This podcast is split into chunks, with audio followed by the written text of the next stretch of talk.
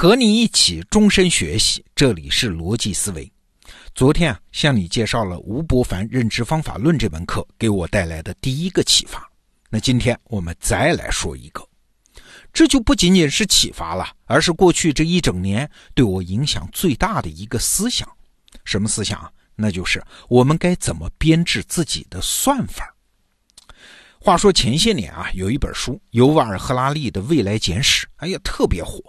那其中就提到一个观点，说在未来世界啊，只有百分之一的人掌握算法，而其他的人呢，百分之九十九的人呢，只能提供数据啊，沦为毫无用处的人。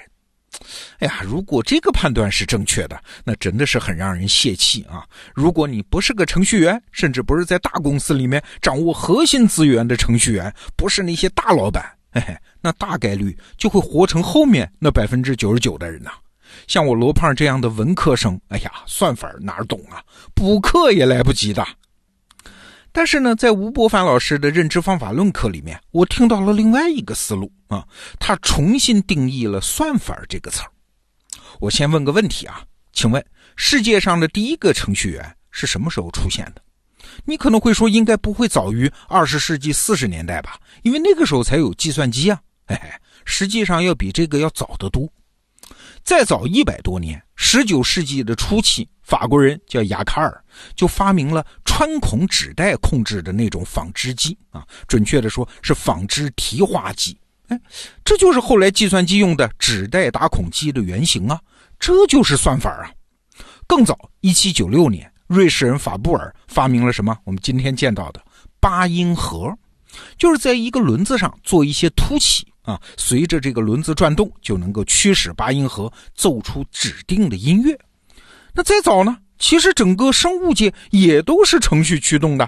比如一棵植物的种子，或者是一个动物的物种，它的生长发育过程，它不过是一个程序展开的过程嘛。好，说到这儿你就明白了，所谓的编制算法，其实就是定下一套预先设定的程序，然后遵照执行。不管执行它的是计算机还是动物还是人，啊，这一点非常关键。只要符合以下三个特点的程序，它就是算法啊。哪三个？第一，底层中立；第二呢，潜在无头脑；第三个呢，是结果有保障。我们一个个的说啊。第一，底层中立，就是说它没有什么倾向性，它面对所有人都是一个态度。啊，这个好理解。你启动了一个算法嘛，其实就是放弃了对行动的主观控制权，而是反过来，哎，我要主动的被算法去控制，这叫底层中立。那第二个特点呢，是潜在没头脑，就说好也罢，歹也罢，你有千变万化，我有一定之规啊，其他地方我都看不见。你比如说美国电影里的阿甘，还有中国武侠小说里的郭靖，他都是这样的人呢，看起来呆呆笨笨的。但实际上，这就是算法的确定性啊！一旦定下程序，就不再受意外和临时情况的干扰。这是第二点，叫潜在没头脑。那第三呢？是结果有保障，所有人只要知道你的算法，就能预期你未来的行动。要是这么说来啊，我们自己这几年的创业，其实也就暗合了这个算法模式啊。虽然我自己文科生，我不懂编程。但是我也在编制自己的程序啊，比如说啊，每天早上在微信公众号里发一条六十秒的语音，到今天正好是两千三百零一天，我一天也没有中断过。这件事我承诺要干十年啊，要干到二零二二年底我才能停。你看这是算法吧？再比如说我的跨年演讲，每年十二月三十一号晚上的八点半准时开讲，一起手我就宣布要干二十年。哎，你看，我们这家小小的创业公司，它就是按照算法的逻辑来约束自己的行动的。你可能会说，这有什么了不起？这不就是定下个死规矩吗？这有啥好嘞？啊，看起来你们会坚持一件事儿，精神可嘉，但也仅止于此啊。坏处很多的，就是你不能随机应变了。我们生在互联网时代，互联网时代做事最大的好处，不就是可以根据环境及时反馈，小步快跑，快速迭代吗？好了，现在你们搞出个算法，算法一定还底层中立，还要像郭靖一样没头脑、缺心眼儿，还要可预期，那这个时代赋予我们的灵活性，这可怎么保障呢？啊，我估计你心里会有这样的疑问。那下面我就根据我的理解啊，说说编制个人算法可能带来的好处。就拿我每天坚持的那个六十秒语音来说，这个产品早期啊确实给我们带来了很多用户，但是已经干了将近七年啊，最开始用户的那个新鲜劲儿也过去了，加上我自个儿水平也有限啊，这个产品的热度早就不行了。哎，那奇怪，为什么我不放弃呢？因为啊，我们从一开始就知道，这个六十秒语音它不是一个内容产品，而是一个信用产品。哎，此话怎讲？你看啊，热度再不行了，现在每天毕竟还有几十万人在听啊。对于这些用户来说，我用七年的时间建立了一个信用，就是说罗胖是一个靠谱的人啊，不管他说的好还是说的差，每天早上六点半他是肯定准时出现。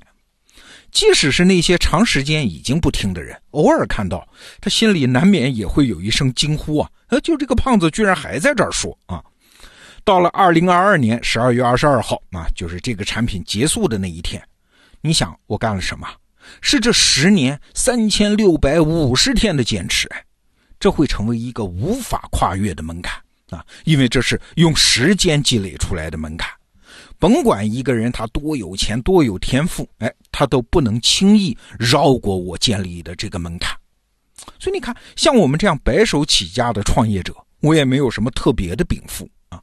那什么是我能凭空创造出来的资本呢？哎，就是这件事儿啊，就是我坚持做一件事儿，我说到我做到了啊，这就是未来我做任何事情的信用资本。啊，十年之后，二十年之后，谈到罗胖，大家会说：“哎，他坚持每天早上发六十秒，发了十年。”这只是发生在我身上的一个小例子啊。其实这样做的人很多很多。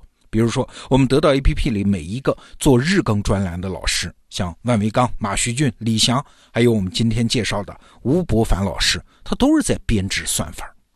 对，这是这个时代给我们每一个普通人最大的恩惠。啊，这个时代每一个人都可以编制自己的算法，让所有人看到自己的确定性，让潜在的合作者找上门来，让自己可以积累出一笔庞大的信用资产。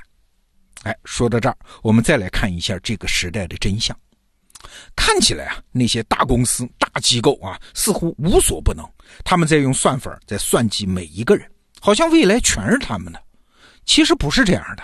这是一个算法博弈时代，什么意思啊？就是每一个人都可以自创一套算法和外界的算法去对抗，每个人都有平等的获胜机会。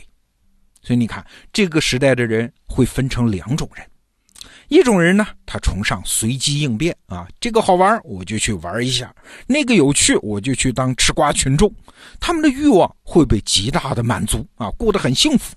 但是不好意思，他们的生命也会被别人的算法切碎呀，剁成肉末啊！啊，你天天逛淘宝、刷抖音，对自己一点节制都没有，那有多少生命都可以填进去啊？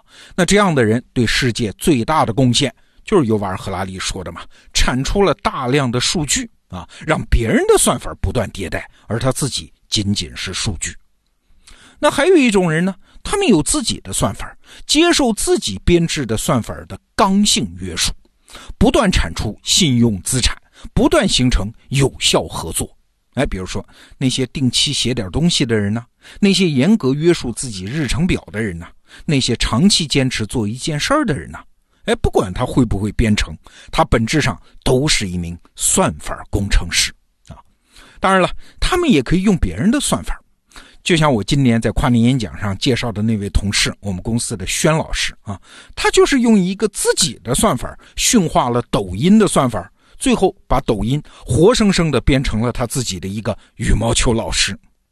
那你说这样的人，就是说我们刚才介绍的第二类人啊，他会不会人数少到了只占未来人类的百分之一呢？我不知道啊，也许尤瓦尔·赫拉利的估计有点悲观，但是我知道一件事儿。就是成为自己的算法工程师，那个门槛其实很低很低，每个人都能做到。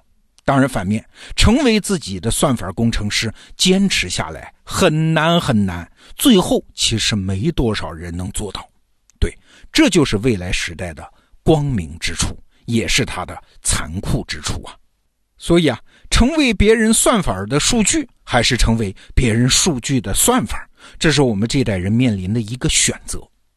那今天的最后呢，我用吴伯凡老师讲的一个字儿，再来归纳一下今天讲的内容。这个字儿啊，就是荒，荒芜的荒。那请问什么是荒地呀？它肯定不是寸草不生的地啊，而是长满了无秩序的杂草的地。它看起来甚至是欣欣向荣的，只不过是没有秩序。那什么是不荒呢？哎，按照一定的规则，让上面生长的植物有指向性啊，比如全是小麦或者全是水稻，可预期，这就是一片不荒的庄稼了。哎，你的地如果不是那个草字头的荒，那你的心也就没有那个心字旁的慌张的慌了。好，再次郑重向你推荐吴伯凡老师的这门课《认知方法论》，祝你和我一样在里面有启发、有收获。逻辑思维，明天见。